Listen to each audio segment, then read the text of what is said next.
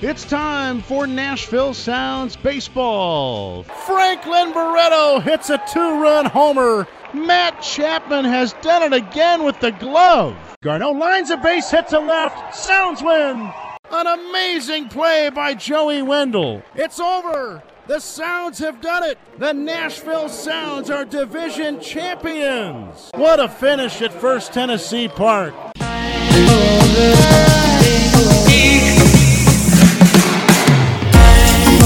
Welcome to Rounding Third, the official podcast of the Nashville Sounds. On the field, off the field, Rounding Third takes you inside Nashville Sounds baseball. Here's your host, Jeff Hem. Welcome back to another edition of Rounding Third, the Nashville Sounds podcast. It's Jeff Hem back with you once again, and today we come to you from El Paso, Texas, as the Sounds are wrapping up a three game series in El Paso in the middle of a seven game road trip where they'll head to Albuquerque, New Mexico next. Our guest on the podcast today is Sounds hitting coach Eric Martins, who's got an interesting background. He played professionally for 11 seasons with the Oakland A's, among other teams, and he played independent league ball, as he'll tell us he played internationally. And then shortly after his playing career, he worked for a year as a mailman, trying to figure out his long term future and wanting to get back into baseball. He took advantage of a scouting opportunity with the A's and scouted for them for several years before becoming a hitting coach at Double A Midland in 2015, and now he's in his third season with the Sounds as hitting coach, his fourth overall coaching year with the Athletics after those several years as a scout when he signed guys like Matt Chapman and Daniel Robertson, who was drafted by the A's and later traded to Tampa in the Ben Zobrist deal a few years ago. So Martins has the interesting background of playing – scouting, and now coaching, and he'll tell us how they're all still sort of intertwined in what he does day to day as the Sounds hitting coach. We'll learn a little bit more about him. We'll learn a little bit more about the scouting world, which always fascinates me, and he'll talk a little bit more about his current days as a hitting coach and also his favorite spots around the Pacific Coast League, including some spots where he played back in the day that are no longer in the league. So here is another edition of the Nashville Sounds podcast, rounding third with Sounds hitting coach Eric Martins. All right, Eric, thank you for your time and joining us here on the Rounding Third podcast, a new adventure for us where we get to talk more about you and your career than some of the things we talk about in the, in the times you'll join me for pregame show interviews over the course of the season. And I want to start back in 1994 when a young Eric Martins is drafted in the 17th round out of Long Beach State. You went through scouting and you are now a longtime coach here in pro ball, so you know the draft from a lot of different perspectives. What do you remember about going through it as a player? Uh, it was crazy. I mean, quite honestly, I, it was I, I, signed as a senior. Um, I was drafted my junior year, but I didn't sign, and so uh, you know, it was weird just for the fact how the draft is now compared to my day. It seems like so long ago, which I guess it is. Um, you know, I talked to a lot of scouts, filled out the information, but maybe had a couple conversations with a couple different scouts, and that was really it. And it's just funny how the draft worked last year. How they let you know was I got the phone call from the scout, said, "Hey, we drafted you." And then that same day I got a uh, like a telegram saying that the A's had drafted me. It's, there was no watching it on TV or knowing who was getting picked where, so it was pretty exciting though. I was drafted by uh, Ed Crosby, who's actually Bobby Crosby's uh, father, mm. so it was a it was a good thing. Now I know you are a very proud Long Beach State alum. You will talk about the dirtbags with anybody. And if I've got the history right, the dirtbags came along as a term in 1989. Then you go to Long Beach State a few years later. So, how much did that 89 College World Series Long Beach State team affect your wanting to play there? Oh, that was all I wanted to do. I mean, that's all I wanted to play for. I had offers to go to different places, and I had actually uh, committed to go to UCLA out of high school, but ended up at Long Beach and was the best place for me. I mean, there were a bunch of, I mean, like you said, the dirt bags. The terminology came because we had this little side field on the back of our, our campus where if, if our coach thought we weren't working hard, he'd send us back. And it was like a softball little league field where he'd have us go back there and take ground balls and there was rocks and grass and, and glass all over the place and the coach would make us dive and we come back and be dirty and grindy and look like a bunch of dirt bags and that's kind of how it stuck so that's the kind of you know mantra that they wanted to have and at Long Beach. You know, grindy, gritty players that played hard and got dirty and were bloody and all kinds of stuff. So it was fun. You played 11 years professionally. You got to AAA. You came up with the A's and played some independently ball at the end of your career. What are some of your memories as a player? I guess now that you it's sort of come full circle and you're trying to help other guys get to the big leagues, do you draw from your experiences quite often when you're thinking about your own playing days? No, absolutely. I mean, I, I had a lot of great coaches when I was here and, and learned a lot from them. Uh, and watching a lot of guys, like I played with Miguel Tejada, Eric Chavez. I mean, basically everybody that was Oakland in 2000, 2001 were my teammates Mark Bellhorn, Barry Zito. I mean, just to name a few. So just being able to play with those guys and be alongside those guys and and you know in the grind with them and seeing what worked for them and a lot of the information that I got from some of the coaches picking here a little bit of their brain and and kind of bring it into my own has helped a lot you know the scouting helped a lot and being able just to evaluate and help these guys and it's it's kind of been it's it's been full circle you know last few years I played out of the country and so being able to take that experience and guys that are kind of at the end of their career and thinking about hanging them up, there's a lot of baseball left to be played. Mm-hmm. So, you know, it's no reason why you should just give up your dream so early. Yeah, describe what you went through trying to weigh when do I want to stop playing? How much longer do I think I can go? What's my future going to be like after I stop playing? Those are not easy decisions. No, they're not. They're not, you know, and you know, I played a long time, was fortunate enough to to play with the A's for so long, and actually had signed with um, with Texas to as a six year free agent, but decided to actually go out of the country, um, which was great. You know, I had a surgery in between those times, which was one of the toughest parts for me because just going through that rehab and not having a team to sign with was was tough. So I played some independent ball in Long Beach and had other options to go different places, but you know, your time, you know when your time is. I played as long as I wanted to, was never released, and was never told I couldn't play anymore. And it, time came to where it's like, you know what, I, have done this. I gave it a good shot. I traveled the world, you know, made a little bit of money, and now it's time to get forward with my life. And never knew that I'd be here right now, but it kind of was in the back of my mind. You started scouting in 07. Did you go right into it from your playing days, or was there a gap in there where you were trying to kind of think long term? No, there was a gap. It was actually a year gap of in between playing and, and actually a year and a half. And it's it's funny because when I stopped playing, I actually was a mailman for a year and a half. And uh, I remember being on a route, and I was close to having my own route, sitting up at top of the hill because I didn't want to go back to the office early. so they'd send me out, and I get a call from one of our longtime scouts who actually. Uh, I knew for a while and asked me if I'd be interested first in coaching. And I was like, ah, I just got done. I don't know if I wanted to do that. And he's like, well, there might be something with scouting. You know, Eric Kubota may give you a call in a couple days. And Eric actually called me two hours later and we had a conversation. He happened to be in Southern California that day. And I met him the next day and basically offered me the job on the spot. So, you know, it was a no-brainer for me. I mean, yeah, I took the the, the mailman job because it was a government job and it was just something to do and mm-hmm. and you know have some stability while I figured out the next step. And this kind of came right away, which was I was very fortunate. I'm fascinated by the scouting world. I know I've talked to you a lot about it over the years in our pregame chats, and uh, the Matt Chapman story is well documented. So we could do a whole podcast on scouting. But your first experiences as a scout compared to what maybe as a player you thought scouts did, and there are a lot of layers of scouting amateur, professional, cross checkers. So, just kind of generally speaking, was it what you thought it would be having observed scouts as a player? Uh, no, you know, it was um, at the beginning. It was tough because I didn't have a database. You know, as you scout and you see players get drafted, and then you follow their careers, and you kind of look back to how you like them and what they've become. It kind of helps you become a better scout. At the beginning, I remember my first my first year scouting. They handed me a radar gun. They gave me a laptop. They gave me. They said, "Here you go. Go get them." And I was just like, "Holy cow! Okay." So I remember going to my first game as a scout, and it was a JC game, and I liked everybody on the field. I was like, "Oh, this guy can play. This guy's got a chance." And and all of a sudden, I had some friends that had been scouting. And they kind of talked to me a little bit, and, and, you know, the Oakland was great. They had Rick Magnante who would come down and kind of mentor me, and you know, our Scotty Kid and those guys would help me out, and kind of had to fine tune what makes a, a professional baseball player and what we're actually looking for. I mean, you don't want to take any kid's dreams, but at the end of the day, it's what's best for the organization.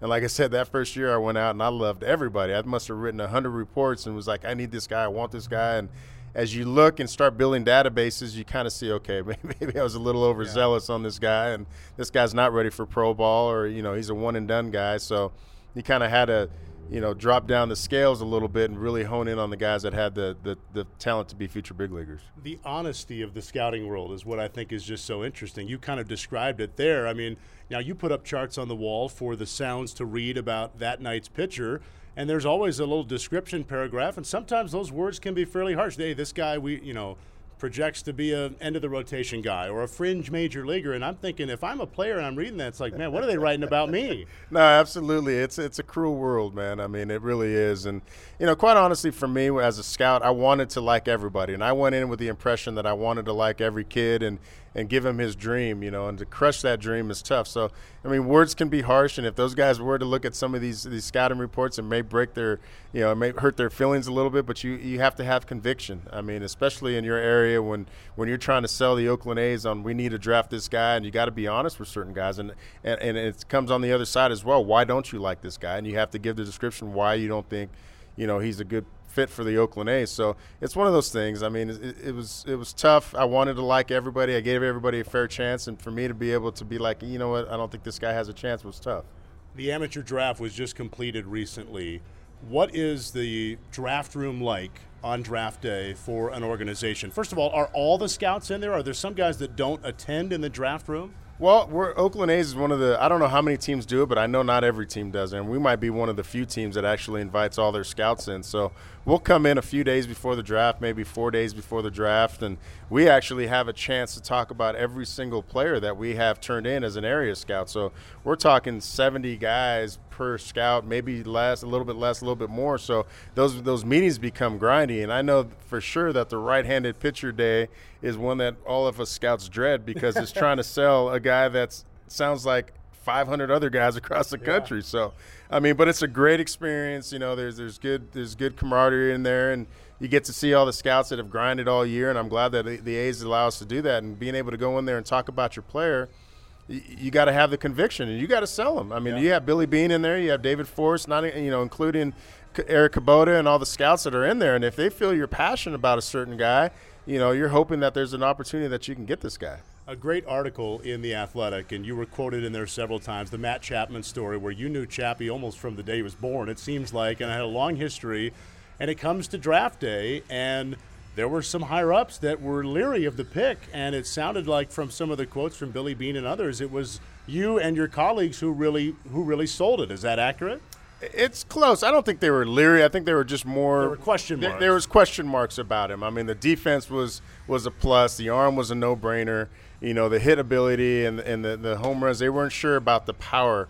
And so it was, you know, I had to really talk to him and, and let him know that, hey, you know, he's one of those guys that's – is going to play the game the way you want him to play. And he was a college guy that you know went to Fullerton and that played a lot of small ball. So he was asked to hit and run, asked to hit behind runners and and stuff like that. So I was fortunate enough to have, like I said, the relationship with them that once he lost in the regionals. And and not being able to attend our scout or, or pre-draft workout, I was able to call his dad, and his dad first thing he said when I called was, "We'll be on a plane tomorrow." Mm-hmm. So fortunate for that relationship because when he came to the Coliseum, he put it on an absolute show and kind of just the doubters were just like, never mind, we were wrong. He's a unique situation because you later would coach him and you knew him so well. But to me, it's a good example of what a scout has to deal with. You want to get to know the player, you want to you know know his quote unquote makeup. But then if you really like a guy personally, you still have to sort of separate what kind of ball player can he be. The, the makeup plays a role, but if you really like a guy, that maybe not is enough to just draft him. No, 100%. I mean, makeup for me is was one of the most important things. I mean, this guy's got to be able to go out and represent – you and the organization on, on great terms. You don't want a guy who's had problems in the past and then they come back up. I mean, you have to do your homework, whether it's good or bad, and, and, and kind of listen while you're watching these guys. Listen in the stands. I mean, I can hear I can hear what's going on in the stands, and I'll go to a high school game and watch a player, and you can sit in the student section and hear these kids say, "Oh, this guy was doing this and this and that." Mm. So, I mean, there's a lot of work to be done. Coach's job are to, are to protect their players and, and, and give them the opportunity. But fortunately for me, I had a lot of relationships with a lot of the the coaches in Southern California, so they gave me the real scoop on these guys. But I mean, as far as makeup goes, that was the most important thing for me. You can have the best talent in the world, but if your makeup was questionable with me, I probably wouldn't want you. You finished as a scout in 2014. You become a hitting coach at Double A Midland, and you've now been with the Sounds for a few years. What do you miss about scouting? What do you not miss about the life of a scout? Ah, wow, that's a tough question. I mean, as far as scouting, I just love getting out there and evaluating talent and watching players. You know, I was with a nice, uh, tight, tight group of guys down in Southern California that became really good friends, and you know, being able to to draft those players and and, and be able to watch and, and give a kid his dream. I think yeah. that's really the, the most important thing what I miss, what I don't miss about it is just it's just grindy days. I mean, you're you're watching three, four, day, four games a day. You know, fortunately for me in Southern California, I didn't have to cross through many states to go to different places to watch games. But I mean, it, it was a grindy day. You're you're up and, and, watching a high school game, maybe a JC game, and finishing off at a D1 game at night, and mm. And then all the reports that you had to write, and getting all the medical information and all the information for the front office. I mean, I don't miss that part. Did you become a? Did you request to try to be a hitting coach? Did you sort of fall into the position? How did it come about where you left scouting and became a hitting coach? No, I, I didn't request to leave. It was one of those things where I, I would do instructional league every year, um, and Lip, who's our farm director, always told me he's like, "You're gonna be a good coach one of these days." And I was like, "Ah, we'll see." And so it was happened to be the Double A year, 2015. I had just done instructional league, signed my two-year deal to scout, go back to scouting he calls me in the off season says, "Hey Eric," he's like, "I need you. I need you on the field." And that was the year that we were having Healy, Pinder, Olson. Um, those guys go to Midland that year, and Daniel Robertson before we traded him. And so it was the, our next core of guys that he didn't want anybody else. He knew I had a good relationship with those guys. I had worked with them in, in instructional league and stuff like that. So he basically asked me if I would consider it. And I actually, at that point, I was like, you know what? maybe it is time for a change. Nothing against scouting and nothing against the scouting department, but maybe I wanted to do something a little bit different, build up that resume a little bit of having coached and scouted. And, and so I, I talked to uh, my significant other at the time, which is now my wife, and we, we talked about it a little bit, and I went ahead and did it. And so Lip had to call the, the scouting department and ask if it was okay, and they were all aboard with it. So here I am how much of your world is still, in a sense, scouting? I mean, it's you're still observing the game and looking for things, but maybe it's a little bit more of a, you know, one-on-one and mechanical at times too.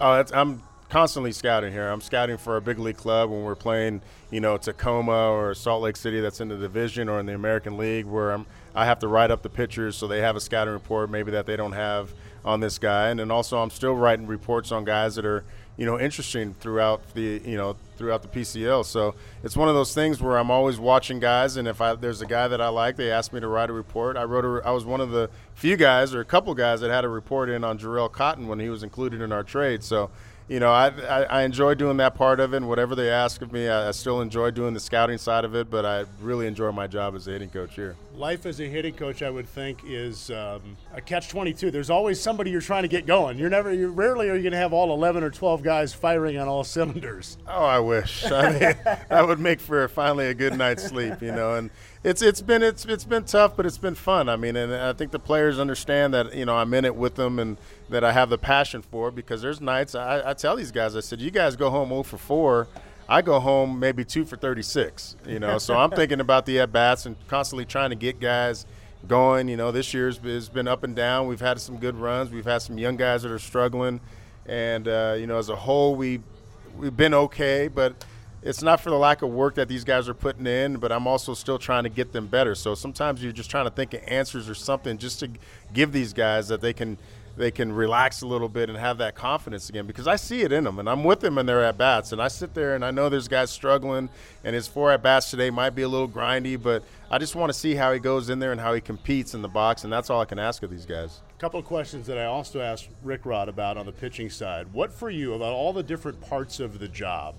What gets you the most jacked up? Is it seeing a guy have a quality at bat and maybe ripping a curveball when he struck out on a curveball the previous at bat, or is it seeing something sort of mentally click? Like where is it? We're like, all right, now now we're doing the job here. This is this is why I'm doing this job. It's good to see a guy that's been working on something and actually take it into a game and actually have some success with it.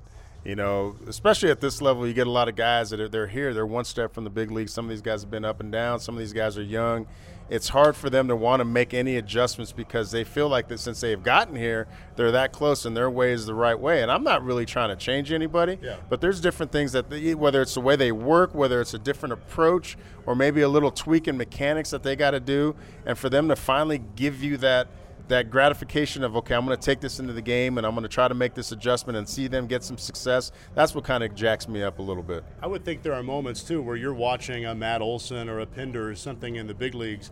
Hit a pitch that used to give them trouble down here. That's got to be fun too. Oh, that's always fun. Just watching those guys in the big leagues is fun anyway. Anytime they have an at bat and you know I get a chance to watch, I'm I'm constantly on the either on my computer, laptop, or whatever, just watching those guys. I mean, you know, those guys were an important part of my career, and I'm glad I was able to help them get to where they're at. And you know, I call them not only as guys that I've that I've coached, but you know, those guys are my friends as well. And it's it's fun to just watch them up there doing their thing you know, doing their thing that they were doing down here in the big leagues, and, and, and you know, those talk about competitive. Those guys are as competitive as it comes, and watching those guys go up there and having fun and, and having success in the big leagues, I mean, that does grab me a little bit, and it, it, I can't help but put a smile or you know get a text from one of those guys just checking in on once in a while, which they do, which is awesome to hear. You know, so that that does have a lot as well that helps me get through some of these things. Final question. You played in the Pacific Coast League at places like Edmonton and Vancouver, which are no longer in the league.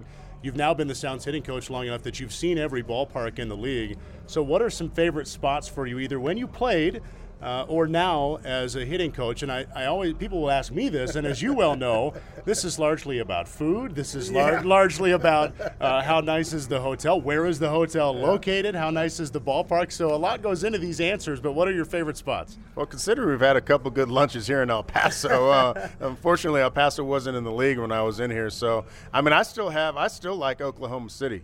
I mean, that's still one of my favorite places. Obviously, I opened that park. Rhino and I opened yeah. that park the first year that it opened, so which was which was awesome. But I just like the fact that the, the, just the the way the stadium looks. It's downtown. You can walk. There's places to eat. I mean, that's still one of my favorites. Uh, you know, Des Moines, as old as the stadium is, is a sneaky little town, which is which is a cool little town. So, mm-hmm.